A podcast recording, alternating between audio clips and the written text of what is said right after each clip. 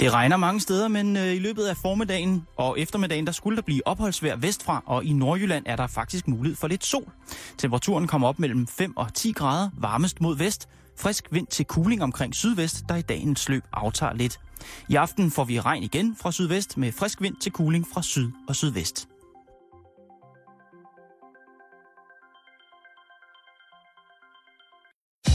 Du lytter til Radio 24-7. Danmarks Nyheds- og Debatradio. Hør os live eller on demand på radio247.dk. Velkommen i Bæltestedet med Jan Elhøj og Simon Jul.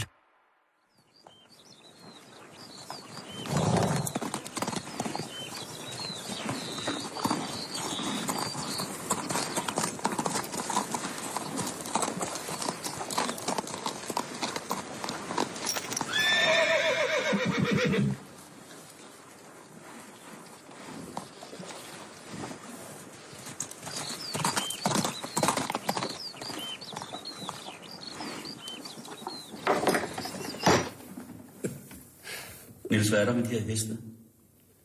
Det er et meget, meget stort spørgsmål. Jeg har jo lært mere om heste på de her par timer, vi har været her nu. For eksempel, at man ikke behøver at være rigtig bange for dem. Nogen gør. Du gør. Jeg, jeg behøver at være bange for dem, fordi jeg har fået at vide, at, at Bjarke, der blev bidt i hovedet af en hest, gjorde det, fordi at hans hue lignede en grøntsag. Det er en meget stærk billede. Det, jeg vil godt forstå det. Men nu har vi jo set, har vi gået her, øh, du går op i det med hesten. Du har et løbebånd til din hest. Ja. Men har du altid været en hestefyr? Det har jeg nok i et eller andet omfang, fordi dengang jeg var, da jeg blev konfirmeret, der var jeg i, øh, der var det naturligt, i, der hvor jeg var i tilværelsen, at der skulle man på landet og arbejde. Og der var ikke så meget raffel om. Og det kom jeg så, og der var hest. Og, øh, og det har jeg faktisk aldrig glemt, fordi der synes jeg, der synes jeg, øh, altså, der opdagede jeg faktisk, at dem kan man godt være i kontakt med. Det kan du også med hunde og med mange andre dyr, men øh, det at være i kontakt med hesten, som du må jo tænke på, i Koranen, der er det et helligt bud. Aflæst, det er jo ikke bare sådan, der er jo, ingen, der er jo en grund til, at det, har, at det har været så dybt. Der er det et helligt bud at afle heste, hvis man kan. For, og der anså man jo øh, hesten for at være guddommelig dyr. Det gør man i, også i andre øh, kulturer. Og, øh, fordi der er et eller andet over den, der er fantastisk.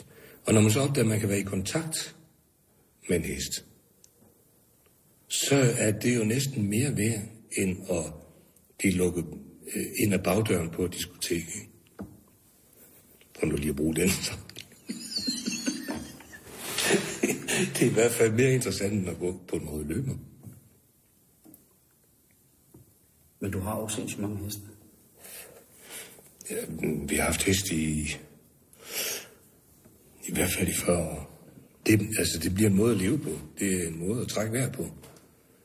Og det er, bare, det er bare svært at sætte ord på, fordi det er virkelig en måde. Altså, i den periode, hvor de foler, hvor de får følge, det, er- der er man jo i en helt anden tilstand. Der kan jeg godt sidde herinde i, i køkkenet og, og have fornemmelsen af, at det er nu, hun foler. Fordi heste er jo meget, meget telepatisk dyr. Altså, jeg tror, alle, alle levende væsener er telepatiske i et eller andet omfang. Det er vi også. Men heste er det ekstrem omfang. Og øh, jeg vil ikke påstå, at de bevidst sender en besked til mig. Men, men på den måde, at, at jeg, ligesom de andre heste i er klar over, at nu foler hun. Og så kommer du, så passer det. Det har du simpelthen prøvet. Mange gange. Det er jo, og sådan noget er interessant. Jeg sover også tit ude om natten i en hængekøj. Ja, når de foler. Og ligge der i en hængekøj, og det eneste, du hører, det er, at de står og tykker lige stille og slår en ordentlig lang skid. så, er man, så er man jo altså virkelig i kontakt med noget elementært. Det vil jeg mene. Jeg lå en gang i en hængekøj over en stor dynge gulerødder, vi har liggende ved at få. Og så kunne jeg bare række ned og tage en gulerod en gang imellem, og så spise lidt med. Og, og så på et tidspunkt, der begyndte guleroden. Jeg, jeg tilskrev det, at det var fordi, de var ved at være gamle. De begyndte at smage stærkt. Virkelig stærkt. Indtil jeg fandt ud af, det var fordi katten sad og pisse oven i den.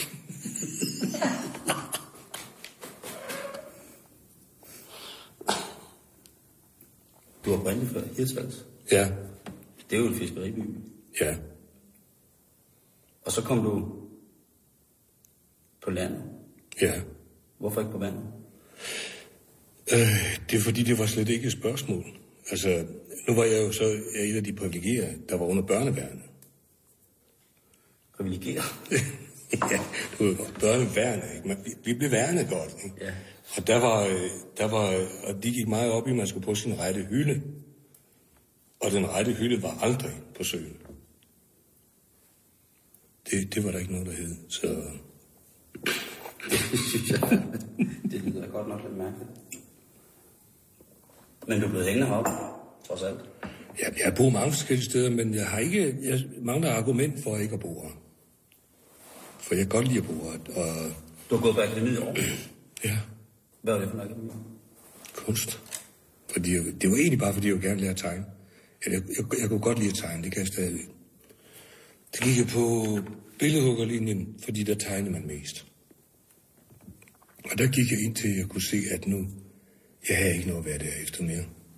Fordi øh, der, det ville vare alt for længe, inden, applaus, inden man fik applausen. Men jeg, har, jeg har, og det må du også indrømme, vi kan godt lide at få applausen med det samme, ikke? Det er det, man lever af. Ja. Man hører jo tit om folk, som, som rider. Ja. Har et meget, meget nært forhold til hest. Og når deres hest så skal lægges ned, eller aflives, ikke? Ja. så er det ganske, ganske forfærdeligt. Jamen, det er det også. Og det, det, er, det er det også for mig, men vi gør det da alligevel. For vi har det, altså at sælge en hest billigt, fordi der er en eller anden lille ting i vejen med. Det er ikke at gøre hesten en tjeneste. Fordi øh, så kan du risikere at møde den på de der forhistoriske hestemarkeder, der er rundt omkring. Og det er ikke ønskværdigt for en hest. Så en hest, der ikke er i orden, og som du ikke kan sælge for det, den er værd, den gør man en tjeneste ved at aflive. Fordi fordi min, øh, det er min mening i hvert fald, at det aldrig nogensinde er synd for en hest at være død. Men det er dit synd for en hest at være levende. Hvem har lært dig alt det her med hesten? Jamen, det er the hard way. Det er bare let ved at gøre det. Det er jo hesten, der lærer en noget. Og der, der er så forskelligt. Det er meget, meget... For nu er jeg så gammel, så jeg har været med så mange år. at Jeg har været med fra, at hesten skulle øh, vide, hvor, kende sin plads, og den skulle have nogle tæsk, og det skulle øh, indtil, og, og nu vender det så til en meget, meget mere begavet måde at omgås hest på. Og der er nogle fantastiske hestefolk, som ikke mindst Monty Roberts og sådan nogle, som har afkodet hesten. Sådan at man går i en dialog med den i stedet for. Og så opdager man, at hesten er det venligste dyr i hele verden, og den vil meget, meget gerne samarbejde. Det ligger dybt i. Og, øh, og det er der så folk, der har fundet ud af, hvordan man får adgang til det. Så nu er det en meget, meget lidt voldelig affære at arbejde med heste, og det er dejligt. Det er som regel kvinder, der gør det. Kvinder er bedste hest, det er der slet ingen tvivl om. Kvinder har øh, et indbygget... De er for det første ikke bange, de har meget, meget stor tillid til hest, hvor, hvor drenge tit har en frygt for hest, ja. og, øh, og vil øh, dominere den på den forkerte måde. Ikke? Den har kvinder slet ikke. De, har, de er rigtig dygtige til. Men, øh, så det kan godt være, fordi jeg er lidt kvindagtig. Så kan, så kan jeg godt lide det. Jeg kommer hele tiden tilbage til det med hestevisker, fordi det stod vi også og snakkede om ude på, ja, hvad hedder det, Managen, var lige været rundt. Ja, vi kalder bare en ridehal. Ja. Men manesen, det er fint nok. Det var Robert Redford. Det, det var ikke godt. Han er pony. ja, Han, var det. han er under en- øh, 48 i stavmål. Ja, altså, kan det blive sindssygt? Altså, heste. ja. Ja, hvis man gør dem sindssyge. De kan også blive det ved, at man, man, øh, at man indavler. Fordi det, det gør man jo meget i hesteavl. Altså, det hedder linjeavl, det lyder bedre. Men det er indavl. At man øh, har den samme, for eksempel den samme hængst i stamtavlen flere gange. ja. For at avle tæt på nogle meget, meget gode egenskaber. Det har den, den øh, ulempe, at man forstærker de gode egenskaber og de dårlige egenskaber. Og det kan, det kan godt give, gøre den psykisk lidt øh, skrøbelig. Så det, Men det hesteviskeren jo gør, er, at han reparerer hesten. Altså han er psykolog, hesteterapeut. jeg tror, det er meget, meget mere enkelt end det. De prøver bare at finde en genvej til, og, men, men, øh, men øh, de gode af dem, de gør jo egentlig det, som man selv er kommet til at gøre gennem årene ved at være sammen med hest. De har bare sat ord på det, og det er meget, meget vigtigt, at der kommer ord på. Ja. Så når man ved, hvad det er, man gør. Og, øh, altså, jeg har haft heste, som, som jeg har trænet til, til koring og sådan noget, hvor jeg fandt ud af, for eksempel have en, der hed Sonny. Og hvis jeg så stod og sang eller fløjte, øh, en sang, der hed øh, da, da, da, da, da, da. Så, havde, så, så, så, så var øren helt om. Og så stoppede den op og vendte sig hen imod mig. Og så startede vi derfra. Hvis jeg sang den, og jeg ville have den til at gå i en fritrav, så skulle jeg, mens jeg sang den, skulle jeg krumme mig en lille smule sammen, så gik den over i fritrav. og jeg ved ikke hvorfor. Men jeg opdagede bare, at det gjorde den, og det var jo sådan set den, der lærte mig det. Og det, og, og det virker på de fleste heste. Men øh, der er det jo fint, at der nu er nogle folk, der har skrevet bøger og sat det i system og fortalt os, hvad det er, vi gør. Ja. Det synes jeg er interessant. Fordi de er jo, heste er flokdyr, og de, de, altså, du skal gå ind og være flokfører for den, ikke? Selvom flokken kun består af den og mig. Og det gør jeg ikke ved at slå den. Det gør jeg ved, ved at kommunikere med den. Det, det, er det samme, det er det samme som en tyrfægter gør. Altså, når en tyrfægter går i arenaen, så har han jo afkodet tyren. Tyren kan ikke ret mange ting. Han ved præcis, hvad muligheder den tyr har. Så den har ikke en chance overhovedet. Øh, jeg var oppe i den ældste tyrfægterarena i Spanien, der hedder Ronda. Jeg har aldrig overværet en tyrefægten, det har jeg ikke behov for. Men jeg synes, jeg synes at livet håndværk er interessant. Og øh, så spurgte den, den er elgammel. Så spurgte jeg, der var sådan et lille museum, der spurgte, hvor mange tyrefægter, der har mistet liv her igennem morgen. Nul. Ingen. Ja, det var jo 100.000 vis af tyre, der var blevet dræbt. Det siger lidt om, hvor risikabelt det er, hvis man kender koden. Mm.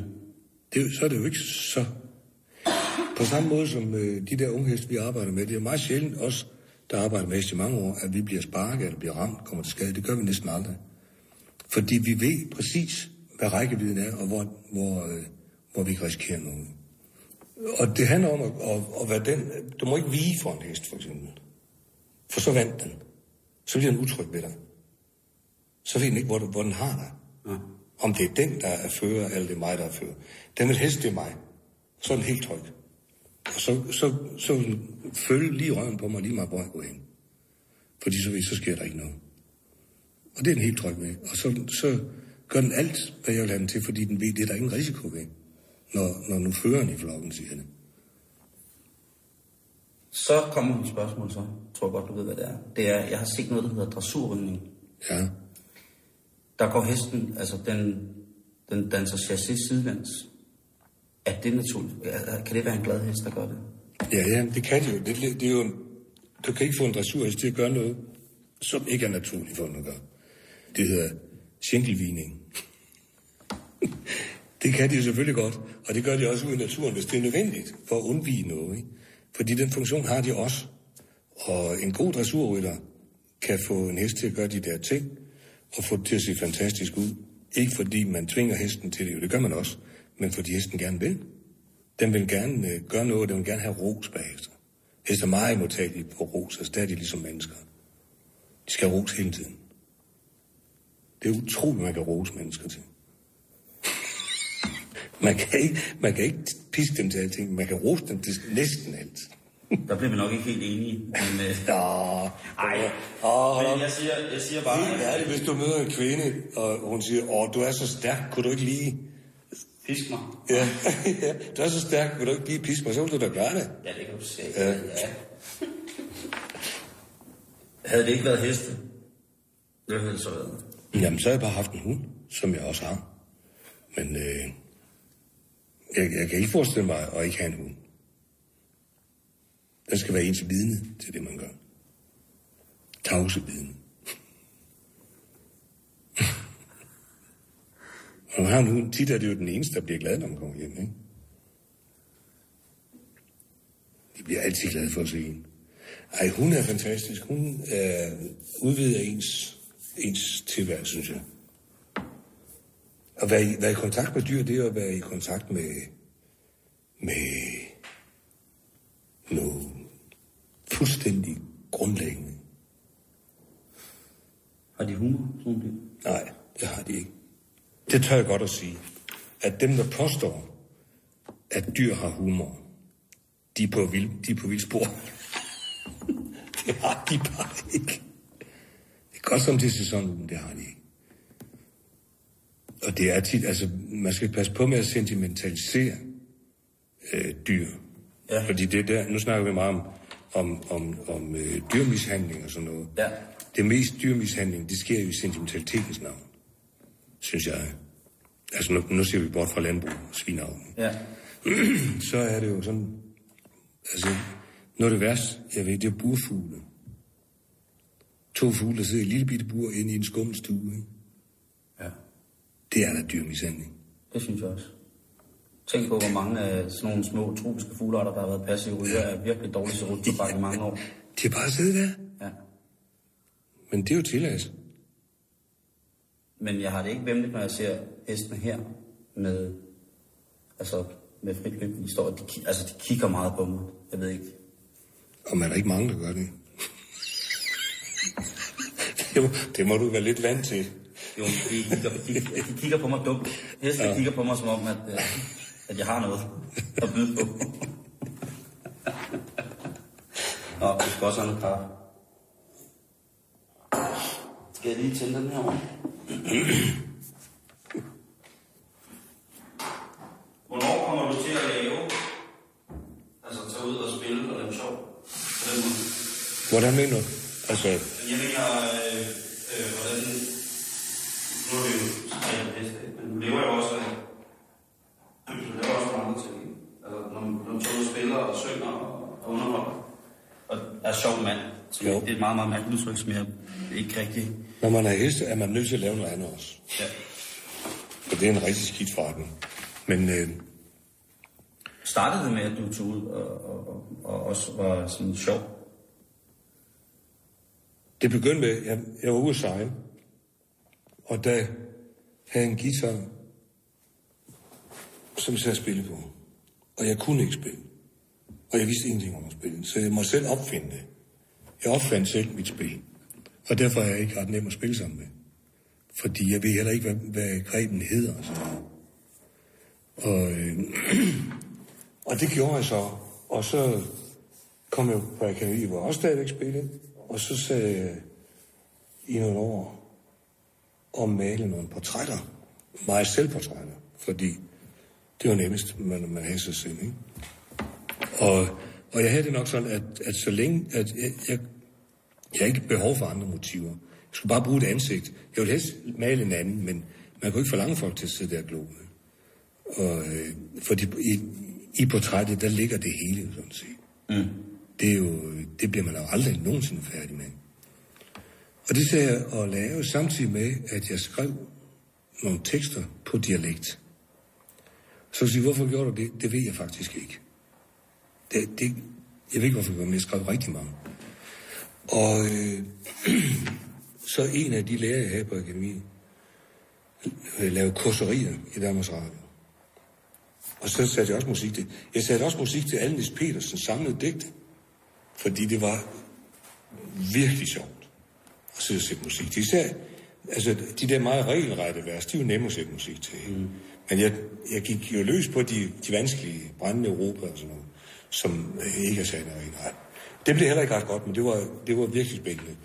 Og, og så sang jeg nogle af mine egne sange for, for ham, og, og så nævnte han det på Danmarks Radio i Aalborg.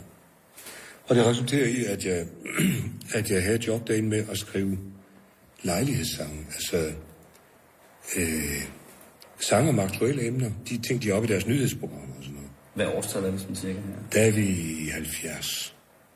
Eller Sådan noget. Og, og det gjorde jeg så flere om ugen. Ny tekst, ny melodi til et eller andet. Klokproblemer i vrå, for eksempel. Ikke? Sådan noget synes jeg var sjovt. Fordi det var med til kommunalvalg, der var det et, et issue, om kloakkerne skulle ligge det ene sted eller det andet sted.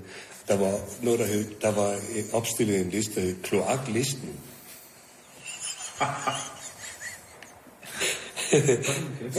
Sådan nogle ting skrev jeg, skrev jeg sang om. Og, og så efter nogle år, så blev jeg kontaktet af, af ham, der hed Country Palle. Palle Jul hedder han i øvrigt. Han havde et øh, pladselskab ude i Sønderholm, og spurgte mig, ikke jeg ville indspille en plade.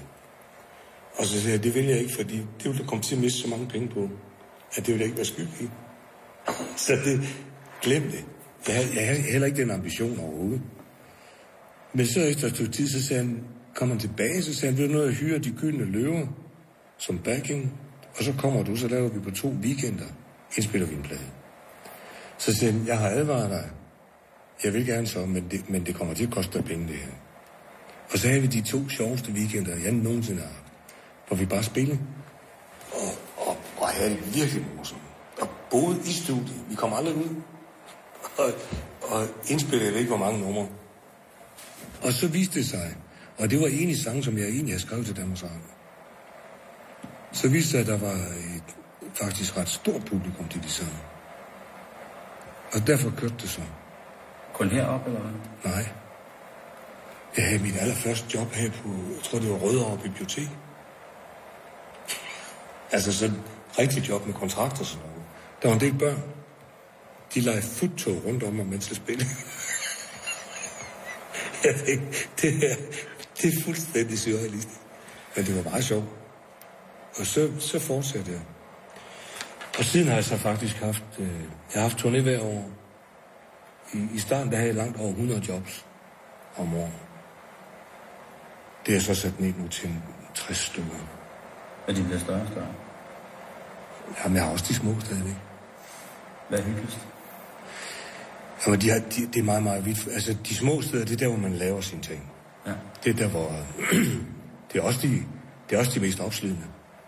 Fordi du har så tæt kontakt, at det er så forpligtende, og, og man skal virkelig være til stede. og, og, men det er også så der, man kan se, det jeg gjorde i går, det var ikke ret godt, det gør noget andet nu. Ikke? Og så efterhånden så får du sådan et, et turnérepertoire til at hænge rigtig godt sammen. Og når man kommer ud på store steder, så, så der kan du ikke improvisere så forfærdeligt meget. Men så har man også noget, der virker. Og så er det også det er sjovt på en anden måde. Men det er, mere, det er mere sådan, at det er fra klokken halv otte til et eller andet, og så, og så er det slut. Ja. Det var det. Hvorimod de små jobs, som jeg oprindeligt havde, det var i forsamlingshus og i foreninger og sådan noget. Der var det jo ikke slut. Der blev man jo siddende med folk og snakke hele natten og diskutere. Og, Jeg elsker det. ja, det, det var fantastisk, men de findes ikke så meget mere. Var din far meget humorist? Altså, havde du noget familie, der, der lagde an til, at du skulle være humorist? Han har sagt, det er så også mærkeligt ord. Nå, det ved jeg som ikke. Jo, min mor havde meget humor. Øh, jeg ved ikke, altså, jeg har meget svært ved at... Da jeg var yngre, der vidste jeg meget mere om, hvad humor var. det, det har taget af med årene. Jeg bliver mere ydmyg over for det, øh, fordi det er jo en kæmpe, en kæmpe ting. Det kan være en, en måde at overleve på. Ikke? Mm. Og det er, det er også en buffer, så man ikke går i stykker rent psykisk, hvis man er meget humor. Altså, hvis man, hvis man krakelerer psykisk, så kan det godt være, fordi ens humor ikke er stærk nok. Ja, Og, øh, og, og derfor skulle det man er en forsvarsmekanisme. ikke? Ja, det er det. Ja. Altså, når du rammer ind i noget, så er det ligesom... Humoren, det er den der pude, der gør, at det går i stykker. Ikke? Lige præcis. Og det er en funktion. Ikke? Men og, der er også en anden funktion, hvis du er i selskab, hvor folk har humor. Og, og den højeste form for humor, det er selvironi. ikke? Den er svær at nå frem til, men... Men, men selvironi, det er jo det, er det ypperste. Derudfra springer al god humor. Og hvis du er i selskab, hvor folk har både selvironi og god humor, så vil der aldrig nogensinde være nogen, der kommer op og slås. Der er heller aldrig nogen, der bliver uvenner. Det er jo en fantastisk ting. Og prøv at tænke i en politisk diskussion, for eksempel. Hvis, hvis der var humor indblandet, hvis det var et krav, at du kan ikke blive øh, politiker, hvis ikke du har en god humor, fordi det gider vi ikke at høre på. Øh, men, men humor, det er jo ligesom, det er jo ligesom øh, humor en form for styring. Menneskelig styrke er jo ikke noget, et menneske selv kan tage. Det er noget, man skal have fået. Ja. Man kan ikke selv, og derfor kan man heller ikke være skyldig, at man ikke har det. For man fik det ikke, mens man skulle have det. Og, og sådan tror jeg også, det er med humor. At det, over, det, er, det er et overskudsfænomen. Altså, nogen har det ikke, og, for dem, og det er synd for dem, for de fik det ikke. Og, og, øh, og de kan blive meget hårdt ramt af, af vi andres karske og friske humor. Ikke? Jeg er meget i tvivl om, hvad det er. Nu blev jeg ansat på radioen her, ikke? og har mit, mit radioprogram, og der var en skrivelse, hvor der i der stod, at vi skulle levere noget satire. Og der blev jeg så lidt i tvivl om, hvad satire er. Ja. Fordi hvis, jeg reelt, hvis man reelt ser på, hvad satiren er, den behandler et aktuelt emne, og så drejer den lidt. Ikke? Og så, så kigger jeg lidt på det og finder ud af, at, at dem, der egentlig gør det mest, det er revyerne. Ja. Og jeg har været inde og se revy nogle gange. Og problemet er, at jeg griner på de forkerte tidspunkter. Det er ensomt. Det er en ensom ting. Det er ensomt, når man sidder med hele Dansk Folkeparti's elite øh, hvid, rød og hvidtagende du med kanner af Liebfraumilch og kommer til at grine forkert.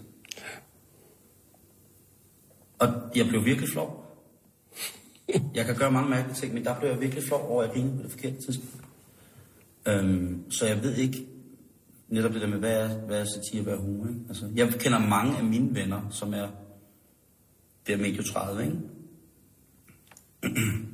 og der er meget stand-up, som vi ser, men de går ind og betaler for at se Lille Savsgaard. Eller de går ind og hører Allan Olsen. Eller de går ind og hører et eller andet, som er... For dem siger de måske, jamen der er bare noget andet. Det er en historie. Øhm, og så snakker folk om det jyske lune, og de snakker om... Det, det er dig. Jeg tror, det er mig. Det kan være vigtigt. Jamen det...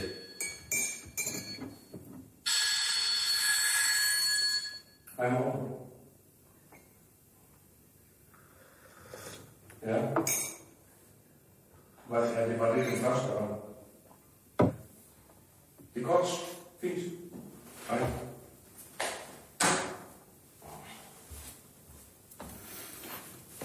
Nej, men det er det der med, hvorfor, at, hvorfor tror du, at, øh, at, at det er, er så stort med det der lune med, at lige pludselig så... Jamen, jeg ved heller ikke. Altså, lune, det er også sådan... Det er jo en betegnelse, som jeg selv er lidt overfølsom overfor. Godt. Øh, for jeg ved ikke, hvad det er. Nej. Øh, og især udtrykket finurlig, det kan jeg ikke have. Der, der slår jeg ud over hele kroppen, Hvis du selv bliver betegnet som finurlig. og det gør jeg tit. Godt. Ja. Og finurlig, det, jeg vil aldrig gide at gå ind og høre en, der er finurlig. Det vil jeg faktisk gerne have stod advarsel, der kan optræde finurligheder. Ikke? Så, så sådan ser jeg ikke mig selv. Det kan godt være, at det er bare mig. Men jeg ved ikke, hvad det er. Altså, det er et spørgsmål om... Jeg er opdraget i, en, øh, i min tidlige barndom. Der var det, og der var der ikke fjernsyn og sådan noget. Og øh, når, når familien var samlet, så det var jo virkelig mange mennesker. Fordi det, det gjorde man dengang.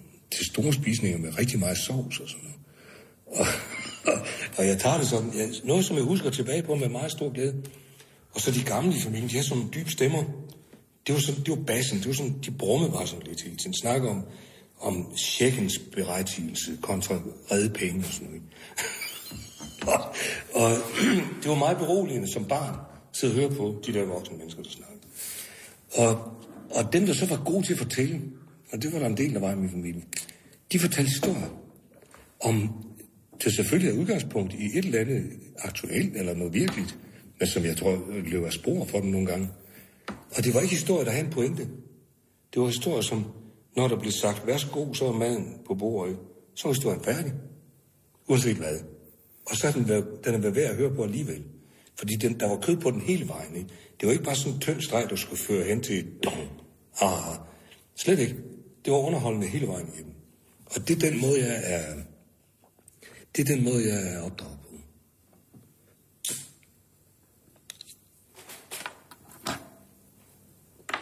ret sjovt, for historien har altid været... Din historie, når jeg har hørt det, har været, netop været, at hvis man tænker, hvis, man, hvis jeg sad og hørte ting sådan, med, med fagbriller på, og sad og tænkte, hvornår kommer krigen? Ja. Men så tænker man på, nej, for jeg har jo grinet hele tiden. Men det har måske ikke været, jeg har ikke, du ved, det har ikke været pointer, så har det været, fordi du har sagt noget med sovsen for eksempel, ikke? Mm. Der har den været sådan helt, der har jeg været helt op, men den underliggende pointe har været, altså, øh, har været historien. Jamen, jeg tror, altså overordnet, og det er ikke noget, det er noget, jeg kan sige efterrationaliserende, for jeg har ikke, jeg har aldrig haft et, et system at gå efter. Jeg, jeg kan sige efterrationaliserende, der, der hvor jeg selv synes, det er sjovt, og der hvor jeg selv synes, at aften har været rigtig, rigtig god, og, og, og hvor den også er blevet alt for lang, det er, det er, når jeg har haft en fornemmelse af, at nu har vi alle sammen nogle billeder i hovedet, som ikke er ens, men som bygger på de baggrunde, vi nu har, ikke? men som handler om noget, som vi synes er, er, er lidt interessant og lidt sjovt. Ikke? man henviser til nogle mennesker, vi kender, som vi egentlig synes er lidt pussy, man godt kan lide eller et eller andet. Og det er vi sammen om at gøre. Og det har en værdi i sig selv, synes jeg. Og når man så har et publikum, som jeg tit har, der spiller fra, fra 16 år til 80, så synes jeg, det er fuldstændig fantastisk. At de faktisk sidder og griner alle sammen. Jamen, større bliver det ikke. Og, og, og der er jo en stærk tendens i de her år om, at, at hvis der kommer nogen ind med samme hårfarve som mig selv, så er det sådan lidt, ah, det er ikke godt. Du vil gerne have de unge ind. Og der kan jeg sige, jeg vil gerne have de unge ind, men jeg vil også gerne have de andre ind. Ja. Og jeg vil gerne have dem samtidig. Men det er også det, der er svært. Ja. Du har lavet en sang, der hedder Min Far, tror jeg, som handler om, at man har for travlt. Ja. At den er stadig sjov, men den er også sørgelig. Jamen, det har jeg jo ikke noget imod. Altså, jeg, jeg, jeg mener, det, det har aldrig været en ambition for mig at lave en aften, hvor folk griner hele tiden. Fordi det skal have en baggrund. Det skal have en spændvidde. Vi skal, det, det må også godt øh, blive meget alvorligt for mig. Det, det kan jeg godt lide. Hvis, hvis der er noget, som jeg virkelig synes er vigtigt, så tager jeg det med, også selvom det ikke er underholdende. Men så er jeg nødt til at fylde grin på bagefter for at betale af. For, fordi der, der står jo på kontrakten, at man skal underholde. Der står ikke, at man skal prædike. Men, øh, så det skal man jo gøre. Men, men jeg kan godt lide der, hvor vi har grinet meget, og så bliver helt stille. Fordi det er en del af det. Altså, hvis, griner, det er jo helt heroppe i, i de høje lag. ikke? Ja. Men, men på et eller andet tidspunkt, så, så flytter normen jo derop. Ikke? Ja. Og, og så, hvad, hvad vil du så gøre? Ikke? Ja, ja. Derfor er man nødt til at skal øh, helt ned også. For at have den der... Det er jo, det er jo øh, motion for sindet, simpelthen. Og det er faktisk, jeg tror, det er det. Hvis man har været til noget, hvor ens sind bliver motioneret fra det grådkvalte til, til latteren mm. flere gange, så har man haft en oplevelse. Så går man derfra og har haft en oplevelse, som man måske ikke engang kan sætte ord på. Men, men jeg tror, det er der, øh, oplevelsen ligger. For man kan også godt gå ind og, og, og, og overvære noget, hvor man griner hele vejen igennem. Og når man går ud, så kan man ikke rigtig huske, hvor, hvorfor. Og så oplevelsen for sig, lige snart man er ude. Så er der ikke mere. Og jeg skal ikke sige, at jeg ikke selv har leveret det. Nej, men det, det tror jeg i den grad, du har. Men jeg tror også, at hvis man som vokset op på Stenbroen i København for eksempel, helt ærkebybo, og har aldrig set rigtig mørke, stadig går ind og griner, og græder af den sammen, øhm, så må man vel for fanden have fat i et eller andet. Ja, og der, og der er du, når du, går, når du går ned og får fat i det der elementære, så er vi jo absolut ikke forskellige. Har du været, altså har du, kan du give et eksempel på, hvis du har lavet en eller anden ting, for eksempel, hvor, hvor folk er kommet hen til dig sagt bagefter, det var simpelthen, det var, og hvor du selv har mærket, at det var godt nok, det var meget, meget rørende, både for dig og for, for dem, ligesom at man siger, at det, vi har- nu har vi behandlet et emne, som var, som, Ja, fordi der bliver det, og, og det må du også vide, altså efterhånden som åren går, og man har, man har stået der så mange gange, og det er ens håndværk, og øh, så, så får man jo også ret fine antenner til at fornemme, hvornår vi trækker vejr i takt. ikke? ja. Hvornår, hvornår der er et billede, eller et eller andet, vi er sammen om lige nu. øh, det kan man fornemme meget, meget klart, ikke, når, ja. når den er der. Så må man ikke skamrede det. Så skal man lade det have den vejhed, det har, og så ikke mere. Og så sådan gå videre. Ikke? Men, men, men når vi når dertil nogle gange i løbet af en aften, så er det en god aften for mig. Ja. Også selvom jeg ikke fik mit budskab ud om de røde og sådan noget.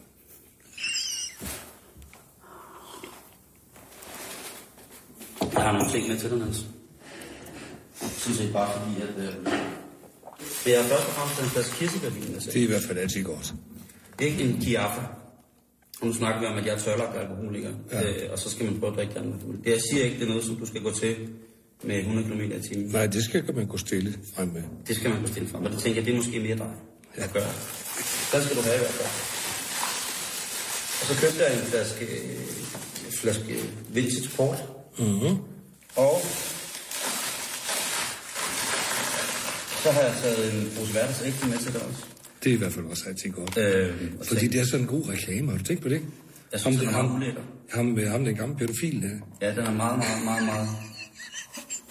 Ham, den gamle Det, pædofil. er- og det er slet ikke det, jeg sætter i forbindelse med mig overhovedet.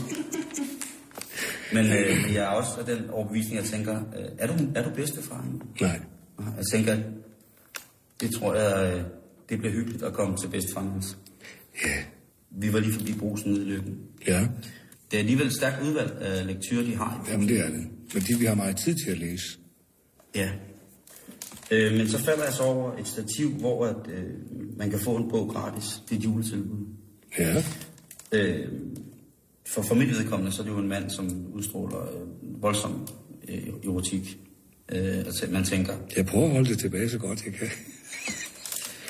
Øh, jeg tænker, hvad kan man gøre her i afmagt? Og der har jeg så købt det her to bøger til dig, som øh, er øh, bogen En syndig nat. Det er en novelle øh, i, øh, i bedste øh, Dr. Frank-stil. Og så her, øh, det kan eventuelt være en inspiration til en rejse, Hede Netter i Singapore. øh, jeg kan da her bag på, øh, på bogen En syndig nat, som viser en... Øh, jeg ved ikke, hvad du beskriver forsiden her. Den er meget smuk. Det er en kvinde, så vidt jeg kan se, med ægte rødt hår. det kan man se på hendes tag. Og hun omfavner en rigtig nydelig ung mand, som jeg tror er ansat ved noget finans. Ja. Øh, i et mørk øh, habit med en blå skjorte. Det er rigtig nydeligt. Omfavner ham, og han kysser hende på, pind, på kinden, mens... mens den, den, klipper, den klipper du lige ud, ikke? Nej. Hvad jeg er fuld af. Det er specielt, hvis du siger, at han kysser hende på. Ja. Ja, og visker hende i øret, at han han, gør. Det at, han at han elsker hende. det gør han. Tror jeg. Og det er altså forskellen på en syndig nat. Baggrunden, Det er slot. det er slot. Et Ja. ja. slot. Der kribler det vel nærmest i dig. For at Ja. komme i gang med den her bog. Kunne man forestille sig, at hun laver morgenmad til ham også? Hvis du skruer over, skal vi sige, øh, hendes alder 10-15 år tilbage, så kan du se, at hun har været en sød pige i skolen. Ikke? Hun sidder med ryglå over cirka midt i klassen. Med tynde, blege, tændstikben og bøjle på tænderne. Og briller. Og briller. og han er en rigtig sød pige. Hun er sådan en af de som ikke øh, laver æseløer, men sætter post-it-sedler i. Lige nøjagtigt. Og der tror jeg også, at hvis, det, hvis der var tale om et måltid med, med, med milliardæren Raul Carreras efterfølgende, Og, og Nell. Nell, ikke? Man, man fornemmer jo tydeligt måske, at hun er, altså ud fra, hun kunne have været en engelsk overklasse for en irsk indvandrer. Jeg tror, hun kommer nedefra. Tror du? Det tror jeg, hun gør. Jeg tror, hun kommer nedefra, men har haft en heldig hånd. Okay. Han er tydeligvis født med en guldskimmer, tror jeg. Det er han. Det kan jo godt være, når du kommer ind i bogen, at du finder ud af, at han har haft en hård opvækst øh, under øh, så et hyrdehierarki. Det tror jeg. Jeg tror, at- men der har selvfølgelig været høje forventninger til ham. Det har der. Ja. Det er hans ekvipering jo tydeligt tegn på. Ja. Også måden, han, hans, altså han er, han, Også den meget, meget tæt barbering, han har arbejdet med der, ikke? jo, og flot, øh, altså flot kæbeparti også. Så jeg kan jo ikke ud fra, altså vi, vi taler om, at billedet er af, af, af Carreras her, er, hvad hedder det, det er taget sådan lidt, så man kun ser ham fra siden bagfra. Ja. Vi ved ikke, han kan være stærkt pæreformet nedenfor, billede, det ved vi ikke. Det, øh, altså, han, han kunne være, altså, han kunne være stillet op på proteser, Det kan han godt. men det gør jo ikke nødvendigvis, at han fejler noget med hverken hjerne eller hjerte. Nej, og hvis han har milliarder, så er det jo lige meget. Ja, han har et hvidt slot. Men hun, øh, jeg tror, sådan, jeg tror ikke, hun er en god morgenmadspige, hende der. Jeg tror mere, hun er... Jeg, altså, nu ved jeg ikke, hvad Carrera skal lide til morgenmad. Men hvis, jeg tror, hun er mere sådan en myslipige med noget frisk frugt. Og, Ja, men dybt, dybt i hendes hjerte, der er der en hunger efter stegt flæsk, for det fik hun som barn. Tror jeg. Altid om morgenen. men stegt flæsk med Nå. hvid, hvid opbagt sovs, det er sådan noget, hun er født op med, tror jeg. Det tror jeg, du kan ret i. De mere lilla blomster Ja. kunne godt ligne nogen, der var blevet opfundet ud fra noget overskydende stofmateriale. Jeg tror, det er noget Photoshop. Tror du? På en syndig nat? Nå, men der bliver, så, så bliver jeg nødt til at gå videre til den næste bog, der hedder øh, Hedenetter i Singapore. Fordi der er tale om Photoshop. Ja, det er der. Vil du beskrive, hvad vi har på, på den anden bog her? Der har vi et, øh, en nydelig, høj, ung mand med bare overkrop og, og terlenbukser, som sidder, kan man sige, lidt højt i Italien, ikke? Jo, den er ikke lav. Nej. og og øh, han har fået sol. Han har spildt rigtig meget tid også med noget workout. Og det har han altså haft tiden til. Så han er jo også en mand, der har haft medvind øh, på, på cykelstien. Og han står så og tager om skulderen på en tynd, man kan vel ikke ligefrem sige anemisk, men, men dog en ret tynd pige. Øh, I en rød aftenkjole, vil jeg næsten sige. Med løst hår hængende ned til midt på ryggen. Det er faktisk et rigtig godt billede, og så med skyskraber i baggrunden. Ja, og der tror jeg, at vi kommer ind i Photoshop. Ja, det tror jeg også. Det, jeg lægger mærke til på forsiden her øhm, af, af bogen, det er jo, at kulissen er, der er der vaser og krukker. Hun kan være keramiker. Og det er der, jeg tror, at øh, vi er. For hvis du lægger mærke til hendes hånd, Ja, det er en kraftig hånd. det er, det er en stærk hånd, ja. Ja. Og så har hun øh, også øh, et, et stykke... Øh, Der er ingen tvivl om, hun er keramiker og har gået på en eller anden, øh, en eller anden kunsthøjskole øh, eller sådan noget, og, og lært at lave de der fine krukker. Og så vidt jeg kan sige, så er de rakubrændt. Det er noget, man arbejder med på sådan nogle højskoler. ja, det er en gammel japansk brandmåde. Det er nemlig.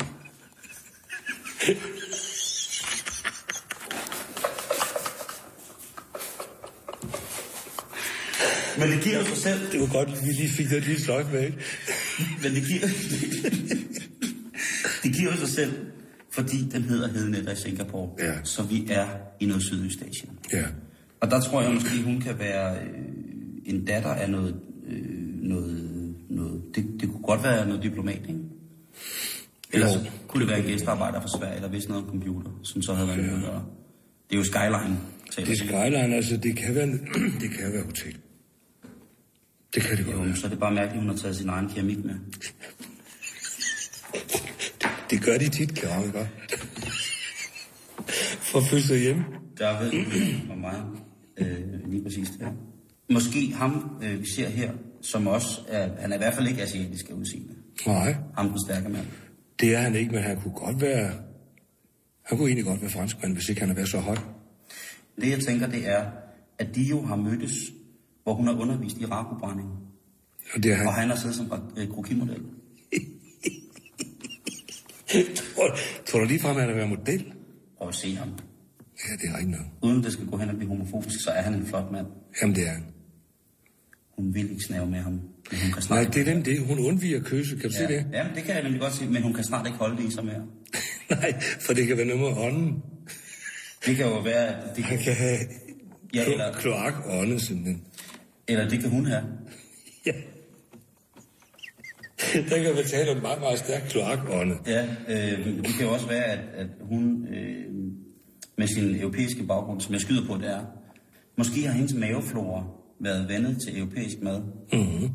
Og så har øh, den franske krokimodel, lad os antage, at han er fransk, haft hende med ud at spise. Ja. Og hun har fået noget fremmed mad med noget af det stærke oregano og chili i. Mm. Ja, for man, kunne, hvis man nu skulle sætte en talebobbel på, mm. Så kunne hun godt sige, øh, jeg tror lige, jeg skal ud. Ikke? Du må have mig undskyld. Ja, undskyld mig lige et øjeblik, fordi hun er, sådan, er ligesom lidt på vej væk fra ham også, ikke? Ja, men man kan også se det sidre i hendes rakofingre. det gør. Ikke? Det er fordi, hun skal på lokum. Ja. Nu kan vi jo kolde. Nu bliver jeg jo nødt til at læse, hvad der står der bag på den her bog også, ikke? Og hvis vi kigger bag på bogen, så er der faktisk, øh, øverst på bogen, er der jo faktisk et nærbillede af situationen. Det er også godt, Før ja. omtalt, ikke? Jo. Det er et godt, det er et stærkt billede, ikke? Øh, han prøver til synligheden at kigge forbi hendes øh, smukke hage ned, ned af hende. Ja. Øhm, Han, han har, hans blik søger ned, ja, kan man sige. han er også fransk. Der står her.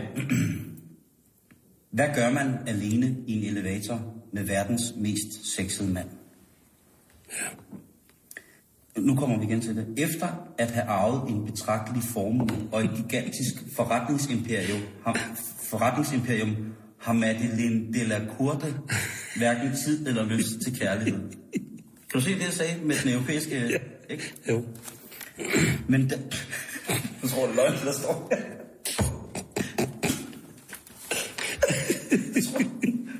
nu skal du fandme holde fast.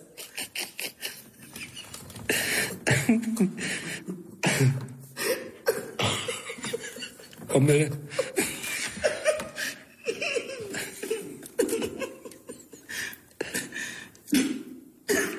Men, men da hun render ind i kampsports- og sprængstofeksperten,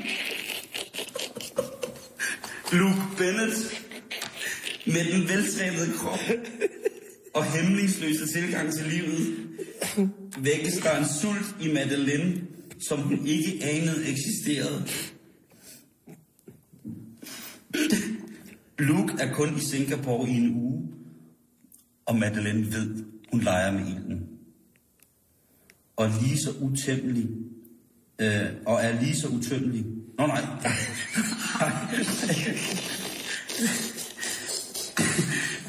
Han er... Nej, fy. Ja. Han er lige så utæmmelig, Ja. Som han er forførende. Og får hun først tændt ilden i ham, kan det ende med, at hun selv bliver forbrændt. Det er smukt. Hvad hedder forfatteren? Jamen, det er Kelly Hunter. Jeg har aldrig hørt om det er mærkeligt. Øh, forlaget Julia. Okay. Dem skal du have mig. Det vil jeg, det vil jeg glæde mig til. Måske tager jeg dem med på tur, simpelthen. Det, ej, jeg tror sgu også, at det er taget lidt i... Ja, de har ikke skrevet det helt færdigt. De har ikke skrevet det færdigt.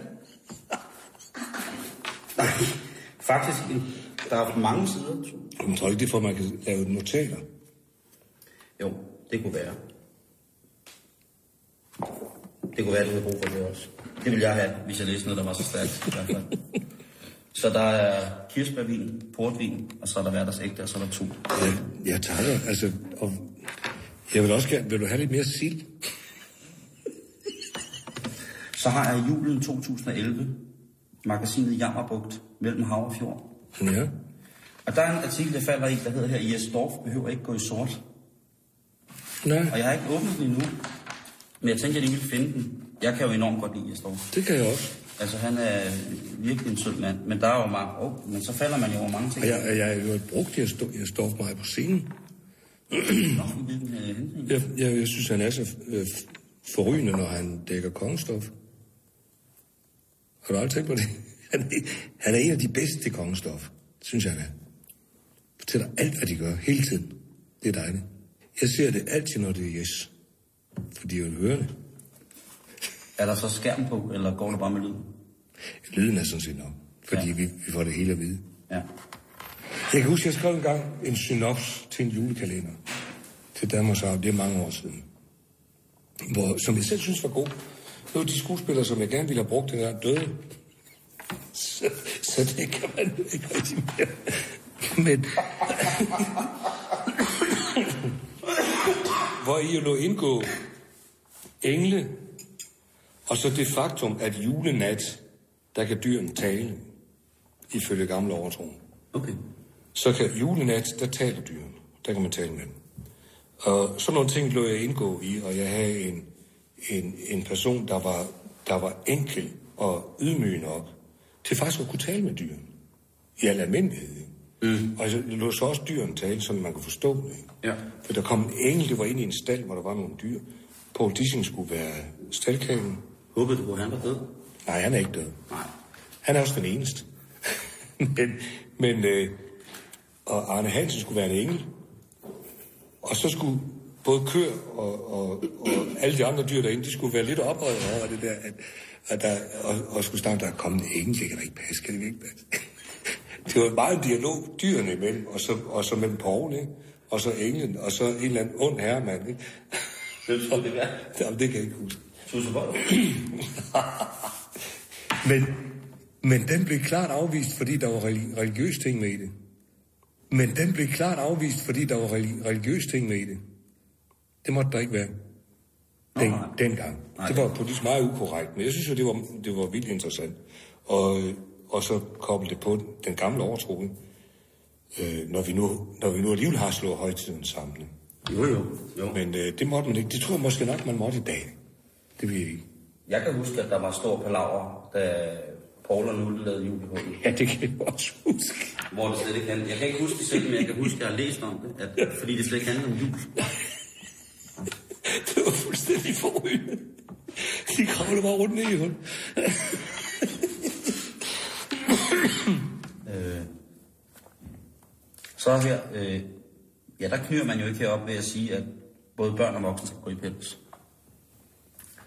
Nej, det, Den har, det, været, den har været stram i storbyen. det kan vi godt lide. Den har været stram i storbyen. Fordi der er mange aktivister, som mener, at de mænke, som i altså nærmest tusinder af generationer er blevet opdrettet, de vil kunne klare sig bedre i naturen. Det kan de ikke. Jeg har, jeg, jeg har ikke noget imod, at man bruger dyrens pels, men jeg har noget imod, jeg, jeg bryder mig ikke om den der avl. Nej. af pels. Det, det kan, fordi det er, der snakker vi om sådan dyr, der overhovedet ikke har haft et liv. Ja. Det synes jeg ikke er i orden. Jeg synes, det er i orden, vi spiser dyrene, men jeg synes, de skal have haft et liv inden. Men der er i hvert fald en stor med en dame foran en flot gammel Citroën. Det tror jeg, der. Jeg synes ikke, der står så meget om Jes Dorf. Åh, de, de har gemt det bedst til sidst, tror jeg. Tror du? Hvordan kom du egentlig med i teateret Bremen? Det gjorde jeg, fordi jeg blev ringet op og spurgte, om, om jeg ville være med. Og jeg synes, det var en god idé, fordi Bremen, det er jo det gamle Merkurteater, hvor jeg optrådte i meget gammel tid, mens, mens Spis havde det. Oh, ja. Og det har altid været dejligt at spille. Der har altid været en god publikumskontakt kontakt i Bremen. Ja, Vi bliver lige nødt til at slå fast, at øh, programmet, som også indeholder navnet Bremen, som kører Ja. på en tv-kanal, øh, ikke er på den, eller jo, det har det jo selvfølgelig, men Jo, det, hed, det hedder øh, live på Bremen, fordi det startede med at være på Bremen. Ikke? ja, Bremen er teater. Ja, Bremen Teater, det hedder Bremen Teater. Ja. Og, øh, og det var, det var øh, Simon Spises gamle teater, som er bygget på en eller anden måde en lille smule tageligt. Der er ingen ædle træsorter derinde. Det er, sådan, det er jo fyrtræ i, i loftkvalitet, ikke? Og så er det fået noget sort maling og sådan. Men det fungerer godt. Og man er meget tæt på sit publikum. Og, øh, og, og det er jeg synes, og derfor ville jeg gerne være med dengang. Jeg kan huske, at jeg spillede en gang, hvor Simon Spies sad foran og, og kom op bagefter og, og var vært ved ting. Og hver gang han gik forbi mig, så ville han åbenbart give mig en eller anden øh, kado. Så han sagde, det er sgu meget sjovt, du rejser rundt og laver sådan noget. det, er- det er jo noget, der giver en blod på tanden til at gå videre, ikke? Ham vil jeg gerne mødt. Jamen, jeg kendte ham ikke ellers. Hvad skal du lave til julen?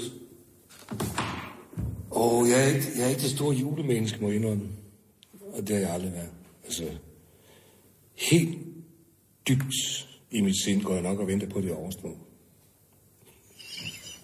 Så, folk, så folk kan slappe lidt af igen. Men øh, nej, det har jeg aldrig rigtig... For god mad, det er dejligt. Ja. Familien kommer, det er også dejligt. Men hele, hele vejen op til jul og sådan noget, synes jeg er rejsesfuldt. Jeg synes, jeg synes jo, hele reklameindustrien snakker til os, som om vi er idioter.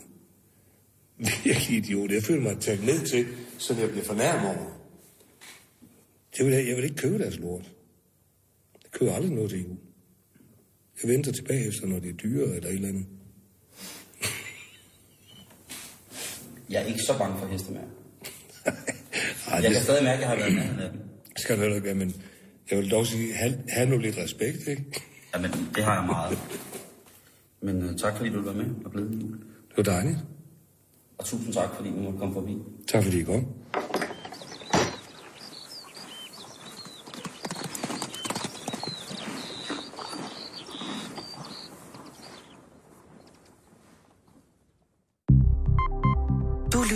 Radio 24 /7. Om lidt er der nyheder.